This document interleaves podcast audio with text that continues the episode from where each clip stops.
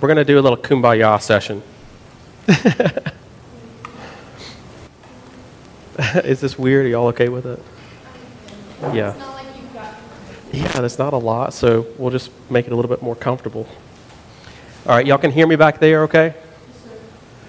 All right, I'll pray for us then, and we'll get started. We'll open up the Bible and talk about Titus. We want to stop what we're doing before we come to your word and open it and just ask that you would reveal truth to us. Ask that as we read the book of Titus, that you would start to drive home truths that will be long lasting in our lives. Lord, we're aware that the whole study is trying to find you in every book of the Bible, and I pray that we would do that tonight, Lord, when you taught on the road to Emmaus, the people that heard, their hearts burned. And so we pray that tonight you would cause our hearts to burn just with seeing who you are in Scripture and all the truths laid out for us. Lord, we just commit ourselves to you. Thank you for who you are and what you've done, and make our prayer in Jesus' name. Amen.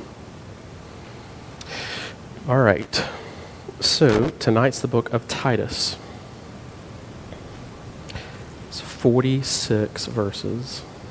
That's not a lot there. It's almost at the end, so obviously in the New Testament, towards the very end, there's 1 Timothy, 2 Timothy, Titus, and Philemon. It's kind of the area that we're looking for. Know, Matthew, Mark, Luke, John, Acts, Romans. So sort, sort of towards the end of the New Testament if you're looking for it. And it's one of three books that are called the pastoral epistles. They were all written to, uh, by Paul to people that he had kind of put in positions to be pastors and evangelists. Uh, Titus was not necessarily a pastor, he was an evangelist. He would kind of go circuit preaching uh, around to different areas and carry messages for Paul. So he's kind of, he's not like Pastor Tim necessarily. He'd be like a guest speaker if we had come through here, sort of like that setting. Uh, but very godly man. Paul definitely leaned on him a lot. Uh, and so the book is called Titus because Paul wrote a letter to Titus. It's weird, you know, roughly 2,000 years ago, the Apostle Paul, who was following, serving the Lord Jesus, wrote a letter to Titus to take to a church and to read it, and probably to kind of give Titus some credentials, probably give him some outlining of what to teach. 2,000 years later, we're doing the same thing. We're reading that letter. Same truths still apply, and a lot of the same stuff probably is going on. Um, it might be important to know that Titus was at a place called Crete. Crete's a little island right outside of Greece, uh, like 160 miles by 35 miles, kind of small. But being an island, the people there were kind of their own group of people, right? They were pretty notorious for being not great people. Since they were on an island, they did a lot of uh, you know sailing vessels, kind of would work as mercenaries, you know, for hire so not really, you know, not baseball coaches, kind of people, more people that like Vikings or Pirates, sort of like that. You know, probably just not great people to spend the weekend with. So that's where Titus is trying to establish a church. So that kind of helps you maybe understand a little bit of, of what's what's going on, who he is, and what he's doing. So if you're looking at it, how many pages in your Bibles does it take? Oh, so like four, five, six? Two pages front and back with a study Bible. Yeah, there's just not a lot here. Three chapters, and, and like I said, 46 verses. Um, it kind of breaks down into this. Like, I'll, I'll tell you what's in it. I want to, since it's so short, it takes five and a half minutes to read it. We'll read it, and then we'll kind of talk about some of the points and maybe some of the applications with it. So, y'all just doubled the numbers in the room. in an instant. um, we've already started, so we're like into it. Um, so Paul opens up with kind of a greeting. There's one thing I want to point out in the greeting. We'll get to that. And the first thing he does is starts giving instruction to Titus. You know, hey, you're here to establish the churches. Here's how I want you to do it. look for these certain type of men to put in place to lead the churches. That's the first thing that he does. The second thing that he does is he said, look for these other type of men to stop them from talking, to stop them from having influence in the churches. So two things right at the bat, uh, you know, put these guys in place. They're going to help establish and stop these people. They're going to tear down the churches. And then he kind of goes into uh, a second movement where he's speaking to Titus. He says, I, I need you to teach these things. And here's the kind of uh, things that he, he lays out different groups of people older men, older women, younger women, younger men, bond servants. He kind of says, you know, here's the people um, that you're going to encounter, and here's the kind of life that they need to exhibit. So that would be kind of the instruction to Titus to teach. And then lastly, he goes into what I would call like a reminding them. He talks about some truths of the gospel, and he talks about um, kind of just, again, some lists of some things to just remind them, some general. So it's, it's not a lot there. That's kind of the gist of it. Um, are y'all pretty comfortable with reading? Like, if I wanted y'all to read something, would y'all be okay with that, or you don't want me to read it all? You good with it? You don't have to. um, if you want to, why don't we kind of take a stab at it? Um, just read chapter one, chapter two, and chapter three, like that. And that way I don't have to carry all the reading, and then I'll try to point out some stuff that might be beneficial for us. Okay?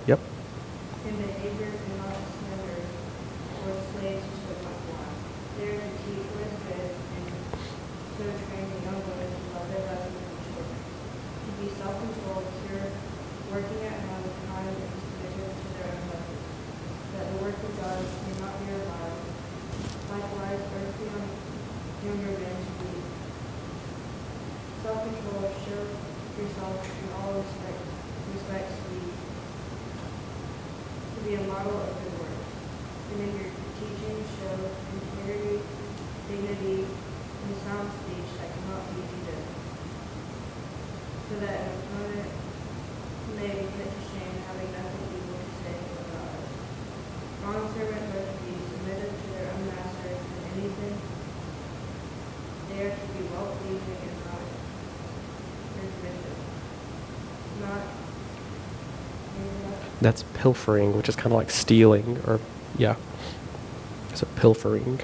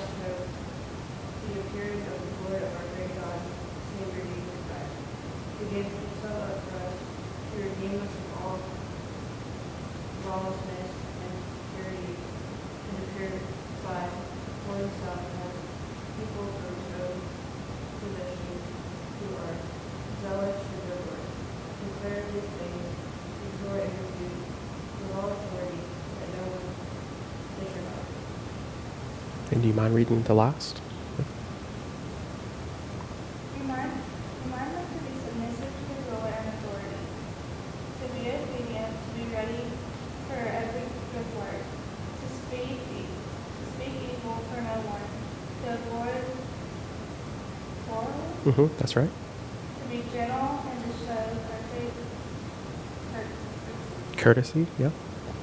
toward all people. For we, lo- for ourselves were once fools, disobedient, led as- led astray, slaves to various passions and pleasures, passing, our- passing our days in malice and envy, hated, hated by others and hating one another. But when the goodness and loving kindness of our Savior appeared, he saved us not because of works done, but by the righteousness and according to his own mercy. By the washing of Mm-hmm. By the washing of regeneration, that's right. Generation and renewal of the Holy Spirit, whom is poured out on us richly through Jesus Christ our Savior, so that being justified by, by his graces, we might become heirs according to the hope of eternal life. The saying is trustworthy, and I want to insist on the feelings so that those who have believed in God can be careful and to devote themselves, themselves in good works. These all things are excellent and prohibitable with people. But avoid foolish Yeah, controversies, genealogies, dissensions. Yeah, they're throwing them all at us right there. yep. calls and calls, for they are unprofitable and worthless. As for a person who stirs up division after warning him once and then twice, have nothing more to do with them, knowing that such a person is worse than sinful. He is self-condemned. Not saying And- and At this at this point, he starts going through weird names. We'll we'll stop there. Like that's just because it's those are hard to pronounce. But look, thank you all. I love hearing scripture read. Y'all did a great job. Um, so that's the book. Like we just covered it in six minutes, you know. And the main points are obviously Paul is kind of throwing some things out to Titus, whether it's I want you to teach this, whether I want you to silence this person. Some of the things that I've noticed when I've been looking at this book that maybe are a little bit different than other books. In the very beginning, when Paul, in his greeting, in verse 2, he says, In hope of eternal life, which God, who never lies. And I think all three of y'all read from ESV. I've got ESV. I love it. The ESV says, uh, God who never lies, but the, the probably better way of putting that into English would be cannot lie. A lie is not in him, so it can't come out of him. So it's not just that he has never lied, God can't lie. Me and my kids were talking about that a week ago, and my daughter Jenna, my middle, middle daughter, she looks at me and she says, Well, can God lie? I say, Well, no, he can't. If God told a lie, he would no longer be God. Because God, as he exists now, cannot lie. And if anything about him changed, he'd be something different. So, some little things like that, uh, you know, we brought that out when we were talking about it. But here's something that I think is interesting. When you read chapter 1, in verse 12, it says, One of the Cretans, a prophet of their own, said Cretans are always liars. So that tells us that the kind of people that Paul and Titus especially are ministering to are known to be liars. And he's quoting this this poet, it doesn't, it doesn't matter. Anyway, that was, they they were known to be liars. So I find it very interesting that Paul, in his uh, address to Titus, references God as not being able to lie. I think there's a connection there. I think a lot of stuff that Paul lists in here is actually targeting the people of Crete and what they might have been doing. So it's got me wondering if Paul was to write a letter to us in North Clay and our culture, you know, if we're, if we're trying to establish a church here, I wonder what the things would be that he would target. Because I don't know that people are just going to say North Clay people are notorious for liars, lazy gluttons, evil. But I don't know that that's what they may. I, I doubt that's it. So I started thinking about some of the things that we face in our society as a whole, that you see in media and that you see um, almost on a daily basis. So, like sexual confusion would be one. There's a lot of sexual confusion being spread. And so I, I wonder if Paul was to write a letter to us, if he would say, hey, you know, God who created them male and female from the beginning. You know, I wonder if he would reference that because that's that's what we face in our culture. Does that make sense? You know, that's the thing. That's the lies that are being uh, propagated and real prominent. There would be, and there's all kinds of stuff. You know, if you start looking at, um, yeah, I mean, you could probably come up with four or five or six without even really thinking about it. Maybe, you know, we pursue uh, popularity and fame for the sake of popularity and fame. You know, there are some people that rise to being popular and famous because they're a great athlete or they have something to contribute to society. But a lot of people now are seeking fame and popularity for the sake of being, you know, like YouTube influencers and stuff. You know, they don't have anything to offer other than they have a bunch of people that know who they are. So I wonder if that would be something Paul would address. You know, you're looking for fame in, in yourself as a culture um, when really all that matters is is the fame of Jesus on earth. You know, I wonder if Paul would have targeted us differently. And I don't know because Paul didn't write us a letter. He didn't write, you know, some, but but I do see some connections where he says, you know, God who never lies. And I believe he's targeting those people there. So I wanted to kind of open it up that it kind of helps you understand maybe some of what's going on in a letter to think in terms of who it was written to. Uh, there's probably a reason why he does that. I want to look at some of the lists that he gives because as you all reading, did y'all notice all the lists? You know, this person's got to be this, this, this, and this. So the first list that he gives, starting in verse 5, he says, This is why I left you in Crete, so that you might put what remained into order. And again, the ESV maybe doesn't put that in English as good as it could. Um, it's not putting what remained into order, it's probably more like there's some things missing that need to be added. There are some things that need to be you know, brought into the churches that are not there right now. Is probably a better way of saying that. So Paul is telling Titus, I left you there for a purpose with a mission, and that mission was to put some things in place that aren't there right now. The first thing that he says is elders. Now that would be people that are leading the churches, right? You know, people that, and, and he says uh, in every town, as I directed you. So picking out some people that can lead the churches. Now, maybe he didn't mean it this way, but maybe he did. Probably, if you're going to start telling somebody, I've, I've got a task for you, the first thing that you mention might be the most important. Maybe. You know, hey, I want you to build a house. I want you to pour a pad of concrete. Why? Because that's the foundation. If I told you, hey, I want you to build a house, I need you to build a roof, kind of going about that backwards. It just makes sense, right?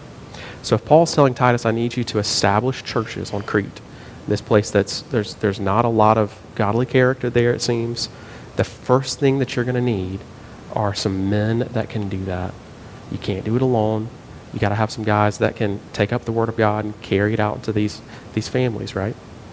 So that's where Paul starts.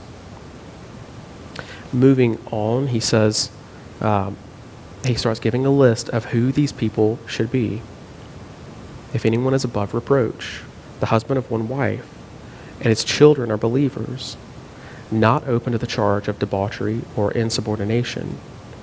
For an overseer, as God's steward, must be above reproach. He must not be arrogant or quick tempered, or a drunkard, or violent, or greedy for gain, but hospitable, a lover of good, self controlled, upright, holy, and disciplined. He must hold firm to the trustworthy word as taught, so that he may be able to give, may be able to give instruction in sound doctrine and also rebuke those who contradict it. Did he say that they got to be charismatic, rich, funny?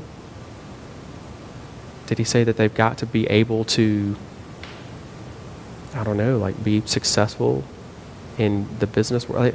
He doesn't. It's, it's real interesting to me a lot of times to take something in Scripture and say, here's what's said, what is not said. And then kind of look out into our culture and wonder, is our culture actually saying the things that are not said? Just a thought, as I've been looking through that, I thought so many times, just say specifically for the position of a youth pastor, a church is looking for somebody that is charismatic. Because they think if we can get somebody that's energetic and charismatic and, and fun to be around, they'll build that ministry. Maybe there's some small truth to it. You know, maybe people are going to flock to that uh, personality, but that may not be the best way to build a church. Maybe you'll build something else doing that. Just a thought. So always look at what's said and what's not said and I always, you know, try to to compare those two, bounce them back and forth. Um, this is interesting to me. In verse six, the husband of one wife, and we're not going to try to determine what that means exactly. I've got my thoughts, but I will say this: it does not. Not said. It doesn't say the wife of one husband. So it would lead me to believe if, if all I've got is this book, and somebody gives me this book and says, build a church, right? And I'm coming away, I'm saying, well, I guess that the leaders need to be men. And I'm not making that up. It just, it appears that. Would y'all kind of see where I come away with that conclusion? It appears that way, right? So that's something that I notice in this. And another thing, I know that we're looking at specifically the elders but I think you could very easily say this is not just the elders that need to be this way. And here's why. You want to appoint men leading a church that will live in a way that people can follow after. You want people modeling a type of lifestyle that those under will aspire to, right? If that's the case, then I'm not an elder but I should be following people that are doing these things, and I should be these things myself. That just makes sense to me. So even though it's it's specifically for elders, and there is a standard for elders, you know, all of these things, I would say biblically speaking, you know, you need to meet these qualifications to be an elder at a church. But me not being an elder, I can look at them and say, that's what I want in my life. I want a life that's above reproach. I want to be the husband of one wife. I want my children to be believers. You know, all of these things I want for myself and for my family and for every family in the church. So I'm going to kind of take away that, okay, that's for somebody else. I don't have to worry about it. I don't think that that exists. Yes? I was going to say, since we're all girls in here, wouldn't it be maybe fitting to for the girls to think of someone I'm going to date or a husband I'm going to possibly have? Like you would want to look for those qualities in, right? That's a great that would point. Be something like for us to take away. So that's my beautiful wife, Jessica, and I love her with my whole heart. And I'm really glad she said that because I think like a guy and she thinks like a girl, and that's a great point. Like if if I swap that right, and I'm a girl sitting in the seat, I'm thinking, well, gosh, she's talking about all these guy qualities. What am I supposed? To? She's exactly right. Like the best thing you could do as a girl is say, seems like there's some standards out there for godly men to meet. Maybe I need to be looking for men that meet those standards maybe if, if I have, you know, a desire to have a loving relationship with a husband, I'm going to look for a man that's got those qualities. So that's an awesome point. Um, and I don't, I, I'm going to try, like I've, I've had kind of a direction I wanted to take the lesson, and I'm changing it some because this is a completely different setting. I like this. This is fun. All right, so then, if we move on from the qualifications for elder section, we come up to the next section. Here's where Paul, you could almost say he's, he's mean, honestly. If you kind of look at what he's doing, um, it doesn't feel loving, but it actually is. He says this, it's starting in verse 10 For there are many who are insubordinate. That means you don't deal well with authority. Uh, empty talkers and deceivers especially those of the circumcision party. That would kind of be grouping together the Jews mostly. And he says they must be silenced. You want to know what that looks like? Have y'all ever had somebody talking and you just put your hand over their mouth? It's like, stop, stop talking. You're making yourself sound like an idiot. That's kind of what he's saying. It's like, it's like to gag somebody. So, and not, I don't think Paul is literally saying go up to everybody and put your hand up, but that's the language that he's using. It's kind of colorful language. Uh, and it's not nice. But if we compare that with if, if I love somebody and they're at all under my charge and care, and somebody else is coming with destructive ideas, I'm going to tell that person to stop talking. You know, if somebody came up to my children and started telling them, hey, you, you need to be disrespectful to your parents. They don't know what's best for you. They want, you know, all kinds of harm. I'd say, you got to stop. Stop. I would gag him. I'd put my hand over his mouth. And the same thing for a leader of a church, right? They're going to have that, um, that love for the people that they're caring for. So moving on, uh, we've already looked at verse 12. One of the Cretans, a prophet of their own, said Cretans are always liars, evil beasts, lazy gluttons, so not good. This testimony is true, therefore rebuke them sharply that they may be sound in the faith. And again, this doesn't seem nice. Rebuke them sharply, but we see that they may be sound in the faith. There's a benefit to rebuking somebody if they're off, off base. So even, even though it looks mean, it looks aggressive, there's there's love behind it. There's benefit behind it. You want what's best for somebody. So we're going to skip past, we might come back to that verse 16, but we're going to skip past that for right now, starting in chapter 2. And this is moving to the next section where he kind of starts telling Titus, here's the things I need you to be doing. So he said, here's the people I need you to put in place. Here's the people I need you to put a sock in their mouth. here's the things I need you to teach. But as for you, teach what accords with sound doctrine. And again, I've been thinking through this and I thought, well, what is he not saying?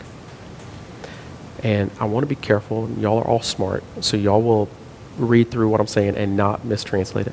But what he doesn't say is, I want you to have lots of programs in place. Uh, he doesn't say, I want you to have, you know, ministries for every age group and make sure. He, you know, there's some, there are some things he doesn't say. He simplifies it. And like I said, y'all are smart. So the point of me saying that is not to say those things are bad. It does not matter if you have a pancake breakfast. You can do that. But what we need to make sure that we're doing as a church is that it's linked back to teaching sound doctrine. That's the primary uh, role of the church. If they're, if they're, as an organization, teaching sound doctrine, that is the best way to give people deep roots, and that is the best way to influence that community and spread the gospel beyond that church walls. And that, that's the picture that we see here. So here's, here's another example of that. Um, let's just say we open up all the doors on the front of this building, stop traffic, and everybody that drives down this road, we direct them in here. There's a good bet we're going to have a lot of believers and unbelievers mixed in at that point, correct? Because we're just directing anybody and everybody. Not everybody in the world is going to be born again saved. So, at that point, we've got a church full of believers and unbelievers. Is that even a church? It stopped being a church because a church is a body of believers you know, ecclesia, called out ones, you know, people that are born again, regenerated, following the Lord Jesus Christ. So that's what a church is. And the point of the church is you come together, you grow, and then that spreads. And that, that's the picture that we see over and over in the New Testament, not the opposite. You don't bring in from the outside and grow. You grow from within, just like a seed goes into the ground and is small, but it's pure and contains everything needed for that plant and it sprouts and it grows and it benefits the earth. A church kind of follows that same picture. It grows from within, and that starts with teaching sound doctrine. And again, if I'm thinking about Jess and what she's thinking over there, um, you know, maybe your role would not be to teach it. But good grief, y'all. If you know the words in this book, if you read it and hide those words in your heart and believe it, that's doctrine. And some of the stuff that's even listed in here, you know, y'all are definitely not older women. You're not. So maybe the list for older women is not the one that you look to, but the younger women, like there's a list in here for y'all that Paul says teach these things to the young women. They need to know them. It might not hurt to read that list every once in a while and say, huh, what does God's word say for me? As a young woman, what are some of the things that I can reevaluate and say, Am I exhibiting these things? Um, a lot of it has to do with kids, husbands, and, and homes. You know, I don't know what the Lord's got planned for your life, but there's there's probably some stuff in there that as you're reading, it's going to affect the way that you think about life, and it's going to to challenge you and probably move you towards godly character, move you towards a godly life. If you're looking for that list, it starts in chapter two, uh, verse four. And so, train the young women to love their husbands and children, to be self-controlled, pure, working at home, kind, and submissive to their own husbands that the word of God may not be reviled. And so that'd be the, the list. If I was in your seat, I would say, I kind of want to know what, what things are said. Um, I'm going to go off topic for a second because I've got you all three. And I want to try, if I can, to give you all something that, that might help. Growing up, when I was, you know, 13, 14, 15, 16, 17, thinking about being older, thinking about marriage, the potential for that, uh, in the Lord's forming my thoughts and trying to shape me, uh, something stuck out to me. Everybody I would talk to, they would talk about finding the right person. That's the language that they would use. Maybe that's not exactly what they meant, but they would all say, you know, I can't wait I find the right person. I'm looking for the right person. I dated that person, we broke up, moved. Everybody's looking for the right person. Something struck me all right, I'm going to try to give you all this. Maybe it will be a benefit, maybe not. I decided that instead of looking for the right person, I was going to be the person that the right person would want to be with. So if I wanted a godly wife, if I wanted a wife that was wholeheartedly devoted to the Lord, there was no way she was going to be interested in me if I was a worldly man. Right? She would pass by me because she's looking for a godly husband. So I stopped thinking I'm trying to find the right person. So I'm going to pursue the Lord. I'm going to be the person that when the Lord provides a godly wife, we're a good match. We go hand in hand with each other. You know, I'm not trying to catch up to her. I wanted to be that. I wanted to be the person that would attract the kind of person that I wanted to be with. Does that make sense? Maybe that helps, maybe not. Uh, relationships are one of the biggest deals on earth, and marriage, marriage is the hard one. So the more digging y'all can do early on to know what it is that you that you're that you need to be to attract that godly man, uh, I think the better. And honestly, it's it's not that complicated. You know, reading scripture, letting it convince you of the things that you need to do. Um, in your life, it's, it's actually pretty simple. It's the doing them that's hard. That's what I found. The whole book of Titus, what I've realized, there's nothing in here that's hard to understand. There's not any theological or doctrine things that I'm just like, I don't know what to do with this. But it's one of the most challenging books I've taught with in the 46 verses because it's all about doing. It's very practical, boots on the ground, living. But here's the key to it this is what I've realized. So we've kind of gone over the, the elders, the people that need to stop talking. The list is how that kind of hits each of us. Watch this. In chapter 2, verse 11, it says this For the grace of God has appeared, bringing salvation for all people. Verse 12, training us to renounce ungodliness and worldly passions and to live self controlled, upright, and godly lives in, what does that say? Present age. Is that tomorrow? It's today. It's today. Those things right there. The grace of God has appeared, bringing salvation for all people, training us to renounce ungodliness, worldly passions, and to live self controlled, upright, and godly lives in the present age. That's right now. None of this living right, none of this godly character, none of this in following in obedience in the footsteps of Christ, none of it will actually matter unless it is the grace of God bringing salvation. And it's that that's training us to renounce ungodliness. And again, y'all have been at this church for a long time. Y'all know the difference between what we call works based salvation.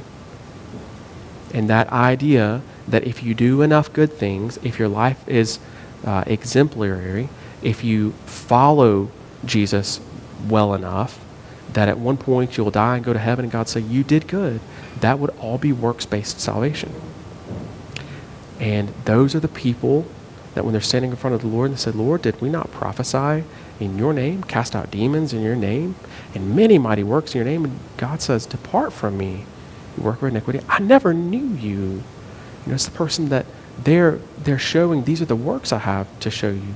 God, here's my good works. And and we have that example in scripture that shows very clearly that, that that's not salvation. And here Paul puts the order correctly. For the grace of God has appeared, bringing salvation to all people, training us to renounce, and then he gives the list. So the whole point is that it's salvation working in us. And that's, that's probably the whole point of the book, is that salvation is transformative. Salvation is transformative.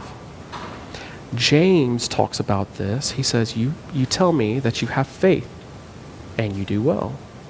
Show me your faith by your works. And so what he's getting down to is, you know, if I told you that I'm, again, kind of going back to that example, if I told you, if I, if I told you I'm an NFL player, which you can look at me and tell I'm not, but if I told you that, and you'd say, well, what team do you play on? Like, uh, I'm not currently on a team. So what team have you played on? Uh, I haven't actually played for any teams. Okay, well, do you play football? Uh, I don't really play at some point you're like, you are not an NFL player. You're not a football player. Do you even play sports? What are you, nerd? Like, you know, what are you, Madden on Xbox, you know? So at some point you start to discredit that. James is getting at that idea. You know, there's lots of people that, that say that they follow Christ. Following Christ isn't done in here. That's thinking, but that's not following Christ. Jesus didn't sit on earth and think. He feet, he had hands. He spoke. He moved through crowds.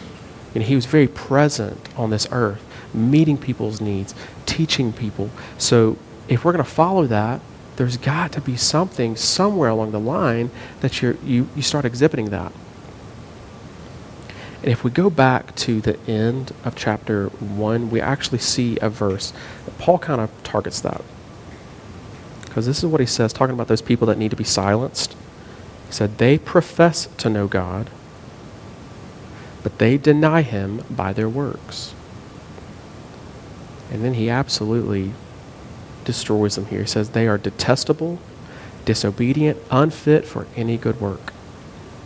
So he's pointing to the same truth that James would point to.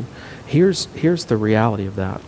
Girls, if, if there's one thing that you'd come away from tonight with, uh, it would be this. If you have a claim of belief in Jesus, that claim somewhere along the lines is going to result in works. You ought to agree with that. Somewhere along the line, there's going to be, how about this? Uh, when a baby is born physically, at some point that baby's going to cry because it's hungry. And you're going to feed the baby. And some point later, it's going to cry again. And you're going to feed the baby. And if that baby ever stops crying, you, you wonder if the baby's alive because that baby wants that nourishment because it is alive. There's a similarity between that and being born again, which Jesus tells Nicodemus in John 3. You have to be born again. When you're born spiritually, at some point you're going to cry because you need to be nourished. And you're going to be nourished, and that will last for a time, and then you're going to cry because you need to be nourished. And there's that constant intaking, right? And so if you're born again spiritually, you're going to have some movement somewhere along the line. You're going to be walking around somewhere spiritually. People are going to be able to see they made a decision different than what I would have made. Why? You know, why would that girl have said no to that really cute football player that asked her out? Why would she have done it? Because it seems like that would have been the easy choice. Well, maybe he wasn't the godly man that you're looking for.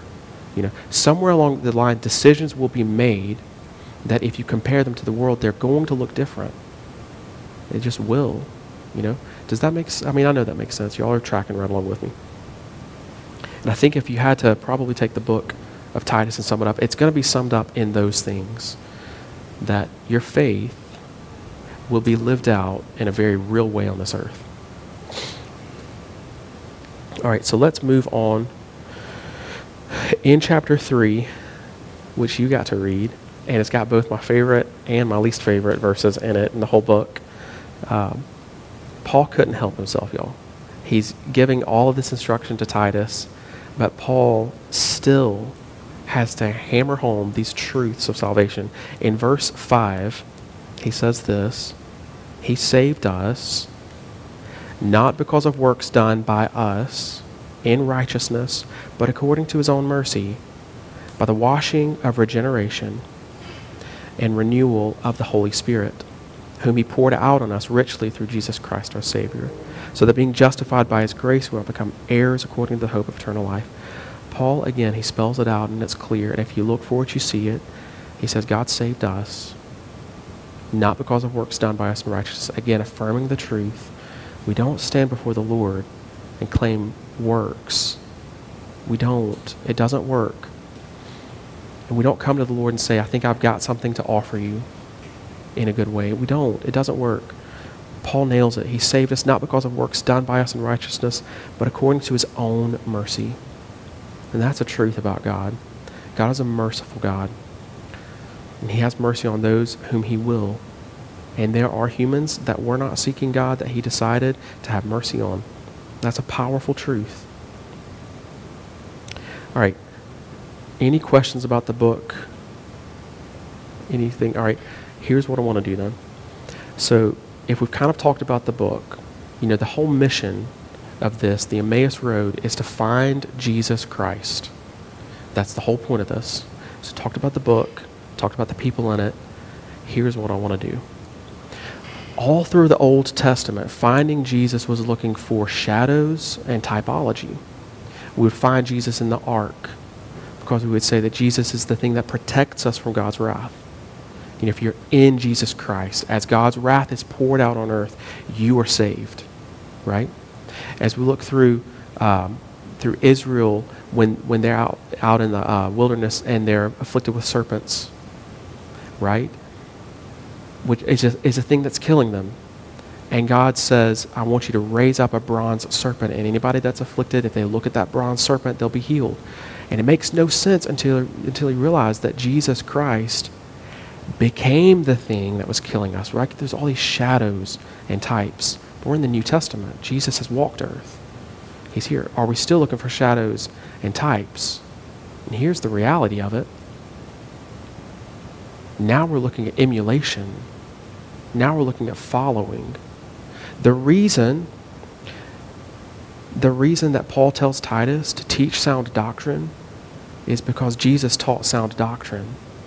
And so all we're doing is following his example. How many times when you're reading through the Gospels do you see Jesus sat and taught them? You know, Jesus went onto a boat and taught them. Jesus is a teacher.